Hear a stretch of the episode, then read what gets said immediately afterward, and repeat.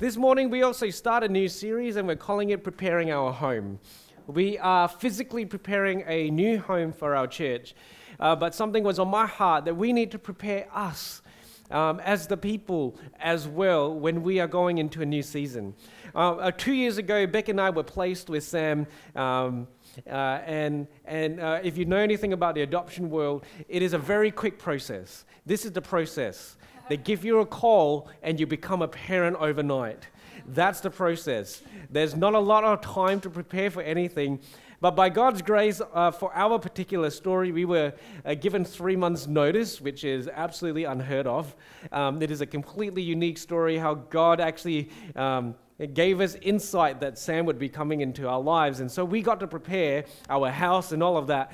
But one of the things about the adoption process as well is that they force you to learn about all sorts of stuff like trauma, attachment, um, and, and, and parenting skills and development. It, we were tested on the development stages of kids. How many parents were tested on what happens when your kid turns two? And so when we were going through this process, you know, and we are telling people about this, people were like, we should be doing this in high school. With all these young dumb kids, if you will. Sometimes, you know, you know, leavers is always a time when you go around and you go, okay, you guys got a lot of growing up to do, but that's okay. We love you. Um, but we prepared ourselves. We learn about um, all sorts of different aspects that grew us so much. And, you know, the truth is that even though we did all that preparation when Sam came in, it was still so hard. But I shudder to think about what life would be like if I didn't prepare myself. If I didn't understand that Sam would come into our lives and be completely distraught because his life was turned upside down, I'll be like, I'm providing so much love for you. Is my love not good enough for you? Why are you crying? I mean, even biological parents feel that. What more, you know, I got I turned into a parent overnight and you don't like me. It's a terrible thing to feel, except I know that it's not that Sam doesn't like me, he's still kind of figuring life out. And so it's like, oh, it's not about me. It's about us going into something new. And so there's all of these things that I am so glad that I prepared for. And I feel that in this next season of life as a church, one of the words that I was getting is that I think God wants to bring new life I don't know what that exactly means. I don't know how many people it might represent, or I don't know what's going to happen within us as well. But I sense that God is bringing new life into our church. And in that new life, it means that we need to prepare for that new life. We need to know how to steward that life. We need to know how to care for that life. We need to learn uh, about that life, right? And so, over the next few weeks, we're going to talk about preparing ourselves, preparing our home, preparing our hearts for the life that God wants to bring. And we're going to focus on Acts chapter 2, 42, verse 47. And let me just read it and then we're going to dive into it. It says, And they devoted themselves to the apostles' teaching and the fellowship, to the breaking of bread and the prayers, and all came upon every soul, and many wonders and signs were being done through the apostles. And all who believed were together and had all things in common. They were selling their possessions and belongings and distributing the proceeds to all as any had any need and day by day, attending the temple together and breaking bread in their homes, they received their food with glad and generous hearts, praising God and having favor with all the people. And the Lord added to their number day by day those who were being saved. Now, I, I, love this passage, and I've heard this passage many times. This is about the early church, except this is not how they thought of themselves. They didn't know that they were the early church. They didn't even know the word Christian. In fact, the word Christ wasn't even something that was really familiar with them because they were Jewish, and so the word Messiah was far more in tune with their culture. Except Messiahian doesn't really roll off the, the tongue, and so we went to the Greek Christ and Christian, and that's what we have today. But they, who were they in this passage? They were Jews who realized that Jesus was the fulfillment of the Old Testament. And they came together because they just realized, oh, Jesus, He is the Messiah, and we want to learn more about this life. That was what was going on here. And so, as I dug into a little bit more about who these people were and what were they doing, Something really stirred in my heart about us needing to, uh, to maybe come back to some of these things. So let me, let me just paint a picture for you. This is recorded in the book of Acts, or as we might also know it, the Acts of the Apostles. The apostles are, in this point in time, um, the disciples who followed Jesus, um, basically the 11 minus Judas. So there's the 11 of them, and then now they added another guy. His name is Matthias, and then they are now considered the apostles. They are the ones ones that continue Jesus' ministry. And Luke can, uh, records that and is a part two because Luke also records what happens in Jesus' ministry in the Gospel of Luke. So it's like a part one, part two. Read them together, it's brilliant. So he wants to record and he writes this down in himself in the book of Luke. He says that I am writing an accurate and orderly account of the Christian church, basically. How did this church get to where it is today? How did we arrive at this church? And at that time of writing, and I'll come back to this, was somewhere between AD 60 to AD 80. That's what a lot of scholars say. That's around the time. Just remember that date and we'll come back to it. And so Luke records Jesus' ministry. He tries to trace it so that we can see, oh, this is how this group of people arrived at where they are today. And so he traces Jesus' ministry and then he comes to the book of Acts and he records, right? And so we come to Acts chapter 1, and Jesus is speaking to his disciples, and then he says to his disciples, I'm going to go to heaven. You need to wait in Jerusalem for the gift of the Holy Spirit. And so um, the, the disciples, the apostles, these are the people who led the early church. They didn't get it. How do I know I didn't, they didn't get it? It's because when Jesus said, Wait for the gift I'm about to pour out on you, they said, Is it at this time that you're going to restore the kingdom to Israel? This is a common phrase that they were saying in the book of Luke as well, because the disciples thought that the Messiah was going to restore the political, physical kingdom of Israel. And so when Jesus was talking about the gift of the Holy Spirit, that we all like, Holy Spirit, we know what that's all about, empowers us for a life with Christ, it's not about all this politics and stuff. These guys didn't get it. They were the ones that followed Jesus physically for three years, seeing all the miracles and all the teaching. And he's like, and they're still like, so, so, when do we get the sword? When do we chase out the Romans? They're still like, oh, oh, this is the power? Do we become like Superman and we fly through the land of Israel and clear out? I don't know what they were thinking, but they weren't thinking about the Holy Spirit as we know it. But still, they obeyed and they went to Jerusalem. They went to the upper room. We celebrated this a few weeks ago. It's called Pentecost. Uh, and the Holy Spirit was poured out. And then they began to speak in tongues. And then there was this crowd that came together. And this crowd came together. And, they, uh, and Peter stands up and he preaches. I don't even think that they were thinking this is what was going to happen. They were getting ready for an uprising against the Roman Empire. They weren't starting a church. They were just going, we don't know what happens. The Holy Spirit comes and the Holy Spirit's going to guide us. They weren't starting a movement. They thought that they were still obeying Judaism because Judaism is fulfilled in Jesus. And that's all they were thinking was going on. So when we look at this passage and we think, oh, yeah, yeah, the church stuff, the church stuff. No, no, this is not the church stuff. This was them figuring stuff out on the fly. This was 120 disciples who were in the upper room, get filled with the Holy Spirit, and then preach a sermon, and 3,000 people get saved. And they go, What the heck do we do with you guys? what do we do? They didn't go, Oh, yeah, yeah, we got our Sunday services and Sunday school. We got our prayer meeting, and hey, come, come, go to prayer meeting, go to this class. They were like, Oh my gosh, this is what Jesus wanted? A whole bunch of people suddenly going, Yeah, I want to follow Jesus. What do we do about this mob? And so, what did they do? They devoted themselves to the apostles' teaching and the fellowship, the breaking of bread, and the prayers. This is not programs. This is, this is them suddenly going, Oh, Holy Spirit has led us to this point and Holy Spirit continues to lead us.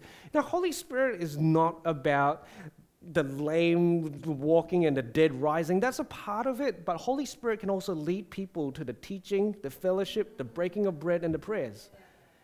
You know, there's one commentator that said that the evidence that the Holy Spirit moves is that people want to hear the teaching, they want the fellowship, they want the breaking of bread, and they want the prayers.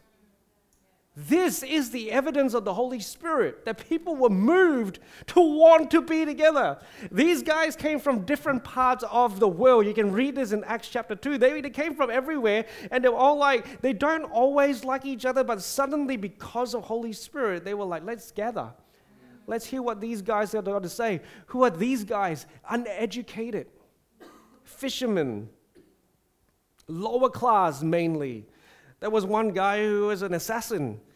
Great, let's hear from this. I want to hear from the assassin personally. He's like, How do you follow Jesus? Well, let me tell you, sharpening my sword. There's all of this going on. But you know why that's also important is because when Luke was writing this story and trying to make an accurate and orderly account of the church, he was writing at a time where the church should have died. I just mentioned that Luke was writing this probably somewhere between AD 60 to AD 80.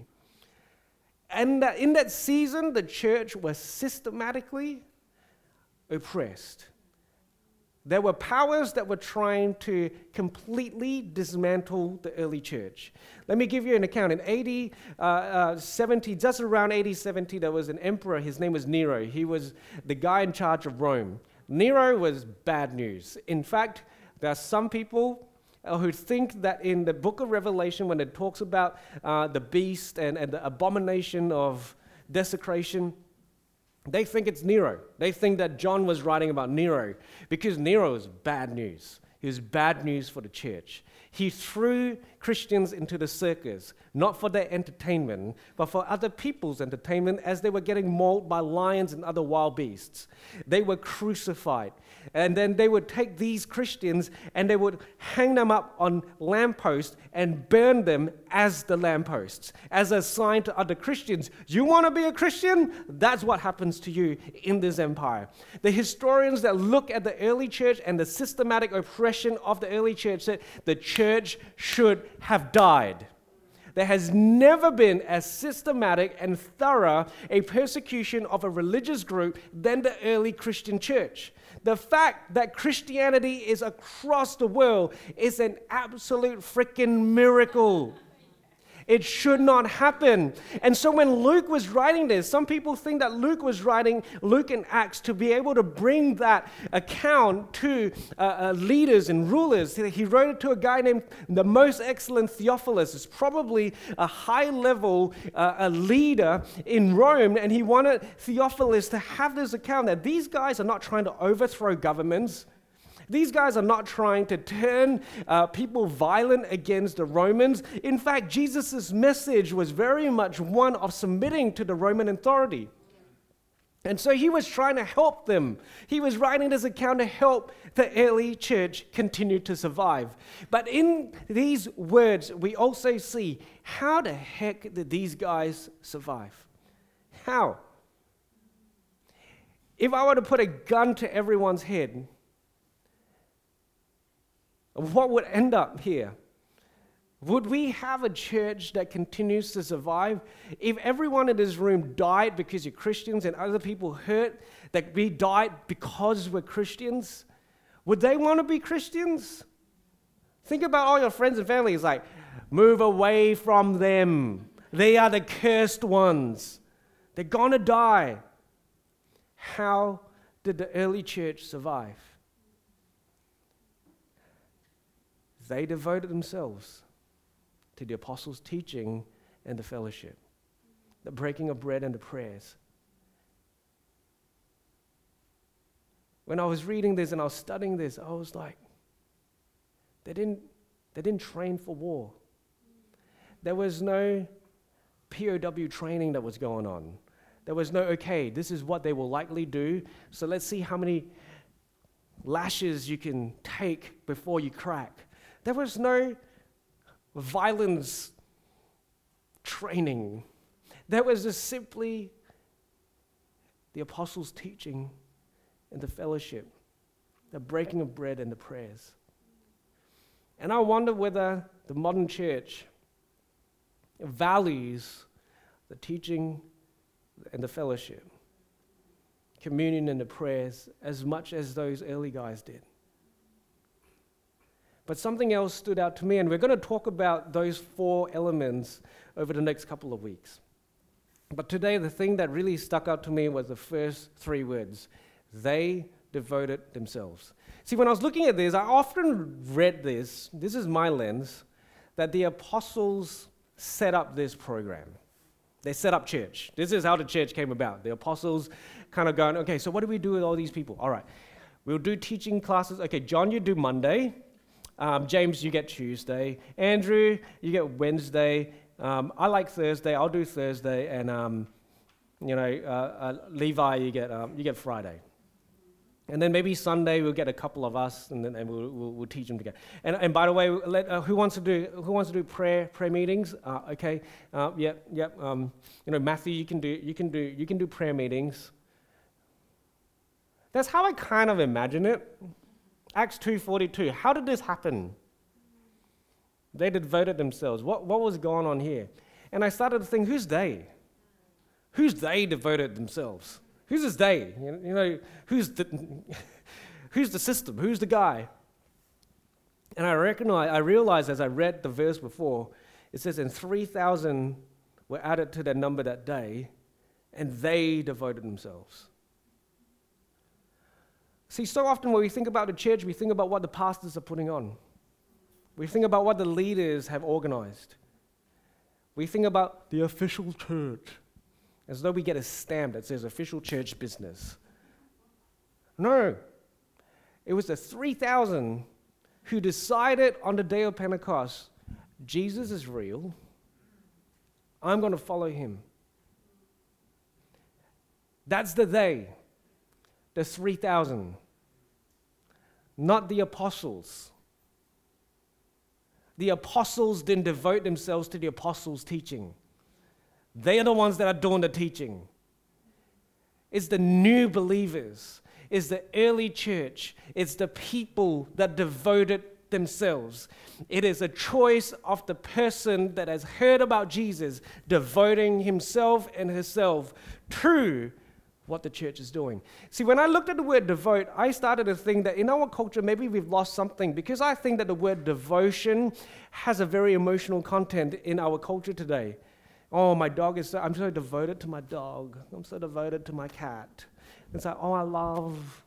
It's like, I'm devoted to this, I'm devoted to that, I'm devoted to um, all of these things, and it has a very emotional picture. But when I looked at the Greek, the word devote here, one commentator says that the best way to describe the word devote here is to be persistently obstinate. To be persistently obstinate. I asked Beck, what does persistently obstinate look like? She said, a big tree of many roots. So that's where, what we have up there. heckler. Someone deal with a heckler in the front row. That'd be grounded. To, it's, it's, it's persistently obstinate is about choice and not about emotion. Persistently obstinate is about understanding I need to do this and I'm going to be so stubborn about this that no one is going to move me. Persistently obstinate is about saying that you are not going to easily convince me of a different way of doing this. To be persistently obstinate means that I have chosen to be so headstrong about this that you get out of my way because I need to do this. It is a choice. When they heard about Jesus and they heard about what Jesus has done, and they were convicted in their hearts about who Jesus is, there was something in them that said, I need to choose to do life differently because this is what this is all about. You see, there is a train of thought in our culture today that your heart and your intent is enough, even if it doesn't come with the actions. I've heard people talking about, yeah, yeah, yeah, yeah, I, I thought about it, and yeah, yeah, I, I really wanted to. And he's like, why weren't you, why didn't you? Yeah, well, I thought about it. So I don't care what you think about it. You weren't there. You didn't do what you said you were going to do. Imagine if I marry Beck and I say, Beck, my intention is to love you really well. But I don't do the things that communicates that love of Beck. Is that intention good enough? So why is intention good enough for the church? Why is intention and my heart good enough for the church? Why don't we say what exactly we are devoted to when it comes to God? Why don't we make it clear? I am devoted to God and I can demonstrate to you how. If I were to ask you, how are you devoted to God? Are you going to get all wishy washy about how your heart is for Jesus? Oh, I cried that day in the service. when was the last time you served? When was the last time you gave? When was the last time you, you read your Bible? When was the last time you prayed? When was the last time? When was the last time you actually did something that you said that you intended to do when it came to the church? Now, don't hear this as a condemnation. I'm doing this, I'm being like this because I want myself to be checked. I'm doing this as a heart check for me. As I'm preparing this and I'm knowing that there's a new season with new life, the number one person in this church that I think needs to know that he is being ready for that is me. And so I've been checking am I devoted? Am I devoted? Am I devoting myself? Am I doing the things that demonstrate that devotion? Am I being persistently obstinate? You know, a little while ago, I've always thought that I'm a very devoted reader. I, would probably read more than the average person. I always thought I was doing well. But then recently I came into this um, thing where someone suggested that if I really want to develop my theology, I need to, um, yeah, read some of the current books, but also read the church fathers and the really old books. And then I realized that uh, when I was at Harvest West years ago, they did a library, at uh, the Bible college, there was a library clearance, and I got volume one of John Calvin's Institutes of Christian Religion. I wanted to bring it, I forgot to. I bought it for three bucks. That book is, um, uh, um, is worth about 60 to 80 bucks at least right now. And I can't get a hold of volume two. If anyone wants to give me volume two, bless you. Um, and I said, you know what? I am going to do this because this is what I need to do. I need to develop my theology. I want to be a better teacher. I need to do this. I did not touch the book because I opened it. It's not fun. John Calvin wrote in French, I believe, and the guy who translated it probably lived about 150 years ago. And I'm looking at this book and I'm like, this is so it's going to take me about maybe five years to read. I didn't touch it, honestly. It just sat next to my bed. I was like, I'm going to read it before I go to bed. I was like, bad idea. but then, a few weeks ago, Beck started a thing where after Pastor Sharon came, she was like, you know what, I'm going to switch up my sleep routine, my wind down routine to see if it helps me. I was like, okay, yeah, great. And so she started to put this one hour wind down thing for herself. And I was like, you know what? It's actually kind of because we always, let's be honest here, we were watching TV shows half an hour before bed because we were just kind of chilling out. But so now we didn't have that time, and I was like, what do I do? You know, Beck's doing all like, I'm such a pretty woman. Dolling herself. No, not really. Totally joking. But she's doing a routine. I was like, what do I do? I was like, you know what? I need to start. I said, I'm going to do this. I'm going to do it. And in two weeks, I've read 25% of one of the hardest books I've ever read. It's as big as a Bible, it's more dense than a Bible. He uses words that I, don't, I still don't know. I didn't check it up because I was like, I don't have a dictionary on me. I'm like, oh, I get the idea, I think. For example, he uses the word cavil a lot. The cavil of this person, I was like, is that like Henry Cavill? I, like, I only know the person Cavill. I don't know the word cavil. Anyway. I wasn't devoted to reading until I devoted myself to reading. I wasn't devoted to reading until I started reading, until I persisted in reading, until I became obstinate about my reading. I'm using that as a funny example, but think about what you said about God. What are you becoming persistently obstinate, or what are you persistently obstinate about when it comes to the things of God? And you know, another issue for us is that we separate the church from Jesus. Jesus doesn't do that.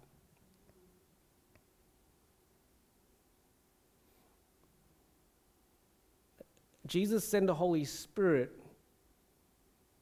to start the gathering of people which became known as the church. The gathering of the people is what the Holy Spirit intended on the day of Pentecost. And these guys didn't gather once a week, they gathered daily. That sounds like persistent obstinacy to me.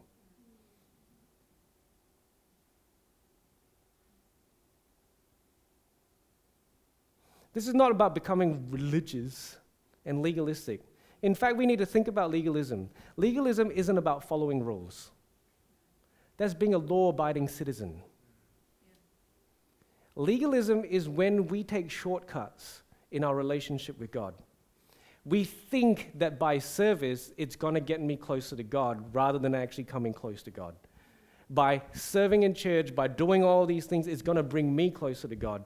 No, it can and it will if you have the right heart, but if your heart is still distant from God, you can be serving your butt off in this room and be no closer to God than you were before.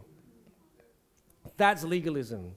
That's using things to get closer to God rather than actually drawing close to God. Attending church, doing church stuff is not legalism.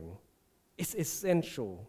It can become legalistic when we start to force people to do things. And that's not the point of this message. This point is not like you can never miss any meeting or gathering that will hold. That's not, that, that's, that's not the point. But the point is that if you're going to be devoted to God, how does that actually look like? And it, it, it needs to be put in stone, not in sand.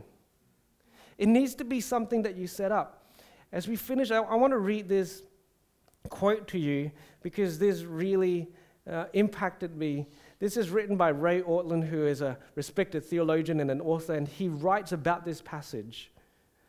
When the early believers converted to Christ, it never occurred to them to fit him into the margins of their busy lives. They redefined themselves around a new, immovable center. He was not an optional weekend activity along with the kids' soccer practices.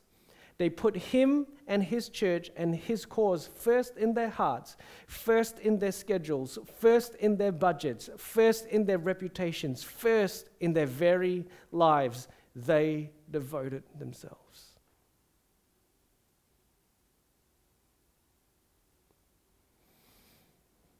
When I look at that, I think I'm doing okay, but then there are other areas that as I sit and reflect, I go, I'm not there yet. How did the early church survive? Survive intense, systematic persecution? Is because they had a new, immovable center by which they oriented the rest of their lives. Do you have that center? Do you know that center? Are you persistently obstinate about that center? Or has somehow Jesus crept a little bit more off center and something else has replaced him? See, as we prepare ourselves for new life, what I want is to know that this church has Jesus as the very center. That I'm orienting the rest of my life to Him. Not my thoughts and my pursuits and my assumptions, I do my best to actually bring that all back to Christ. What is Christ saying about this? What is Christ saying about my marriage? What is Christ saying about my work? What is Christ saying about my mission? What is Christ saying about my lifestyle? What is Christ saying about my finances? What is Christ saying? What is Christ saying? They devoted themselves because they wanted to know what is Christ saying.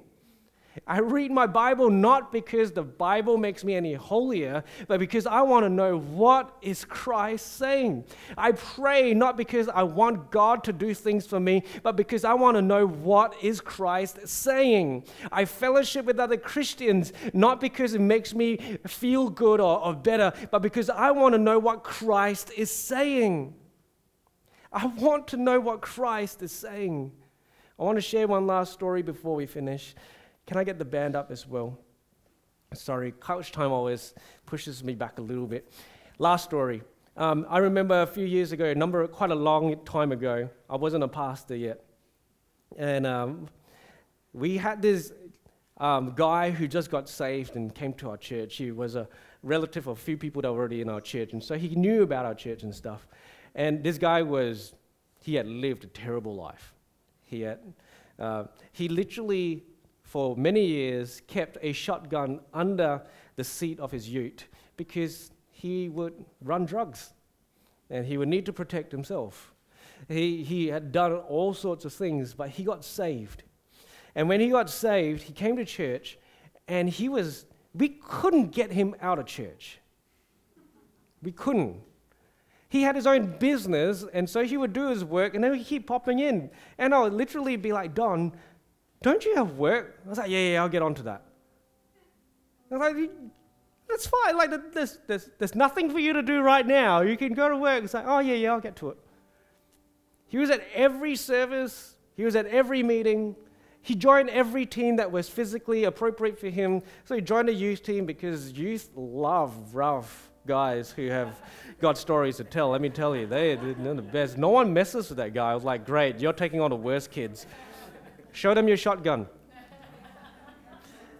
and he was on the host team. He, he would change light bulbs, he would clean toilets, he would wash floors, he would clear out storerooms, he would do whatever.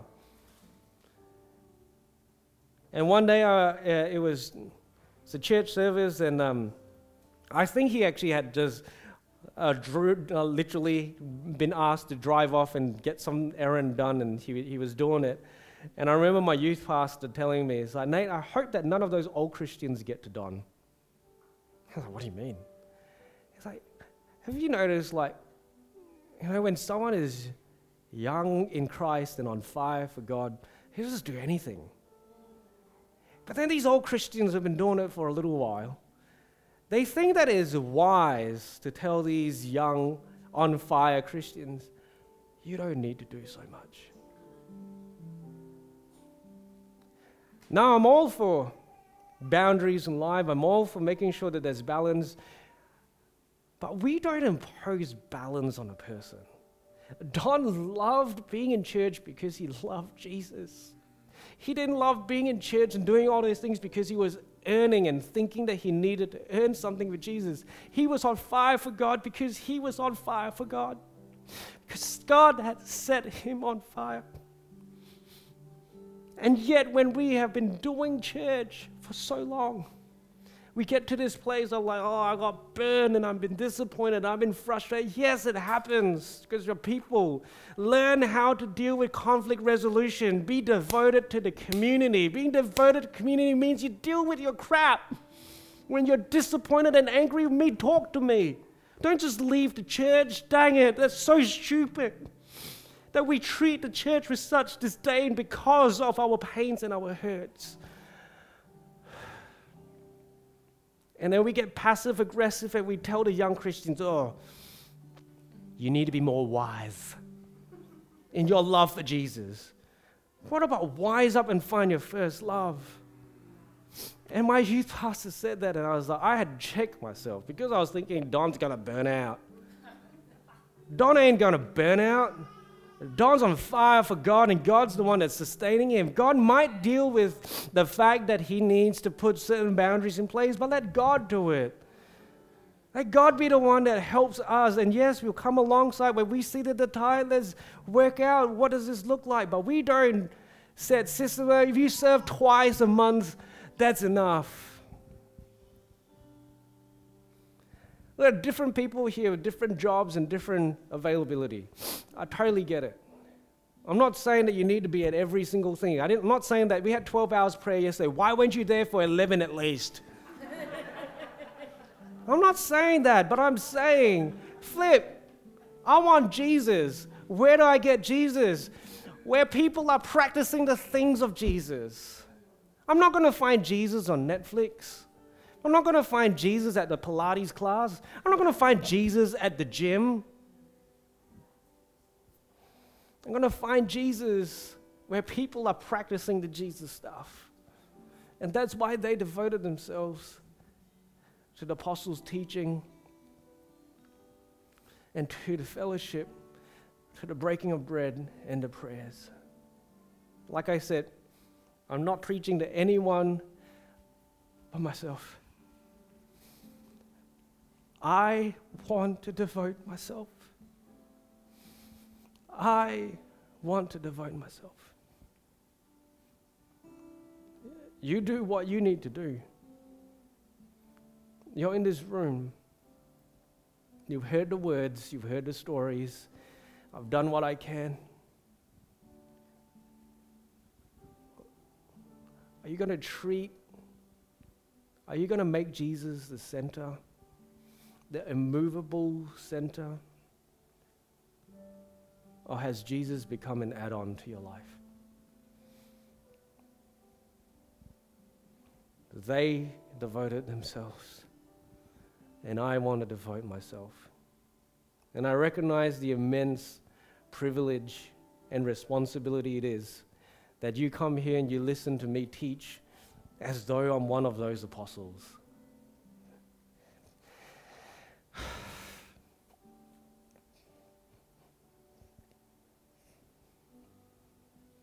I want to devote myself. Can we just stand this morning? I'm done. I want to pray, and you do what you want to do in this moment, what you feel you need to do. Worship, if you feel the worship, worship. If you want to kneel down and recommit yourself, recommit yourself. If you want prayer, we're always here for you. But can I just ask that you walk away at least evaluating how devoted am I? And that's a stupid question because you're either devoted or you're not. There's no such thing as a half devotion. I can't be half devoted to Beck.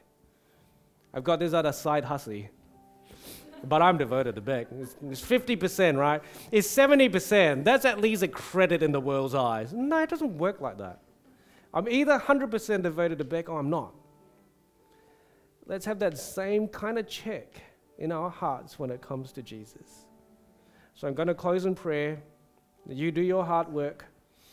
Like I said, if you want prayer, you have, come, come forward, head over to have morning tea and do the fellowship, have conversations, stick around. Dear Jesus, I pray that more than anything, that there is a fresh sense of how wonderful you are. We sang that song this morning about how all my delight is in you. I pray that that is not just lip service. I pray that that's not just me saying something for the sake of singing the song, but I pray that that would truly be what is in my heart. All my delight is in you, Lord. And I pray to God that as we go from here, that you just help us, help us if there's a sense that we go, God, there's a challenge in my heart, I don't know what to do, Holy Spirit, help us to know how to devote ourselves to you in a way that you want us to. I pray that God, that there will be no legalistic thinking that comes into this process. I pray against that. I pray against any accusation of the enemy that tries to tell us that we're not doing enough. And God, I just pray that God, that you just draw us closer to you. That you help us to understand that your great love for us and your great grace for us is more than enough. So I thank you, Jesus, and I pray this in your name. Amen. Thank you so much, church. The band will lead us in this song. If you want to stay, if you want to reflect, go do that. And I will see you in the foyer. Thanks so much. We hope you've enjoyed this week's message. Follow us on Instagram at The Live Church or on Facebook at Live Church Perth. That will give you all the up to date information about what's happening in the life of our church. Thanks again for listening. God bless.